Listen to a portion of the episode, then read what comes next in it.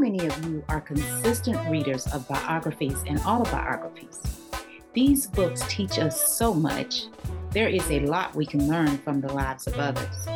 Available beginning Monday, you can listen to my conversation with scholar and historian Dr. Cynthia Orozco. Her latest book is about the life and legacy of Alonso S. Pioneer of Mexican American civil rights. Dr. Cynthia Orozco is professor of history at Eastern New Mexico University, Ruidoso, and author of several award winning books. Uh, so he was uh, a founder of LULAC and a major civil rights activist. He was an attorney addressing many important cases. He was a public intellectual, and he also wrote two books.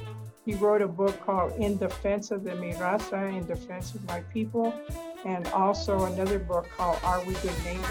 Really, uh, especially for San Antonio, he is the most important mover and shaker in Mexican American civil rights. Join us on Monday to hear why Dr. Orozco believes that Alonso S. Perales was the most significant Latino leader prior to the 1960s.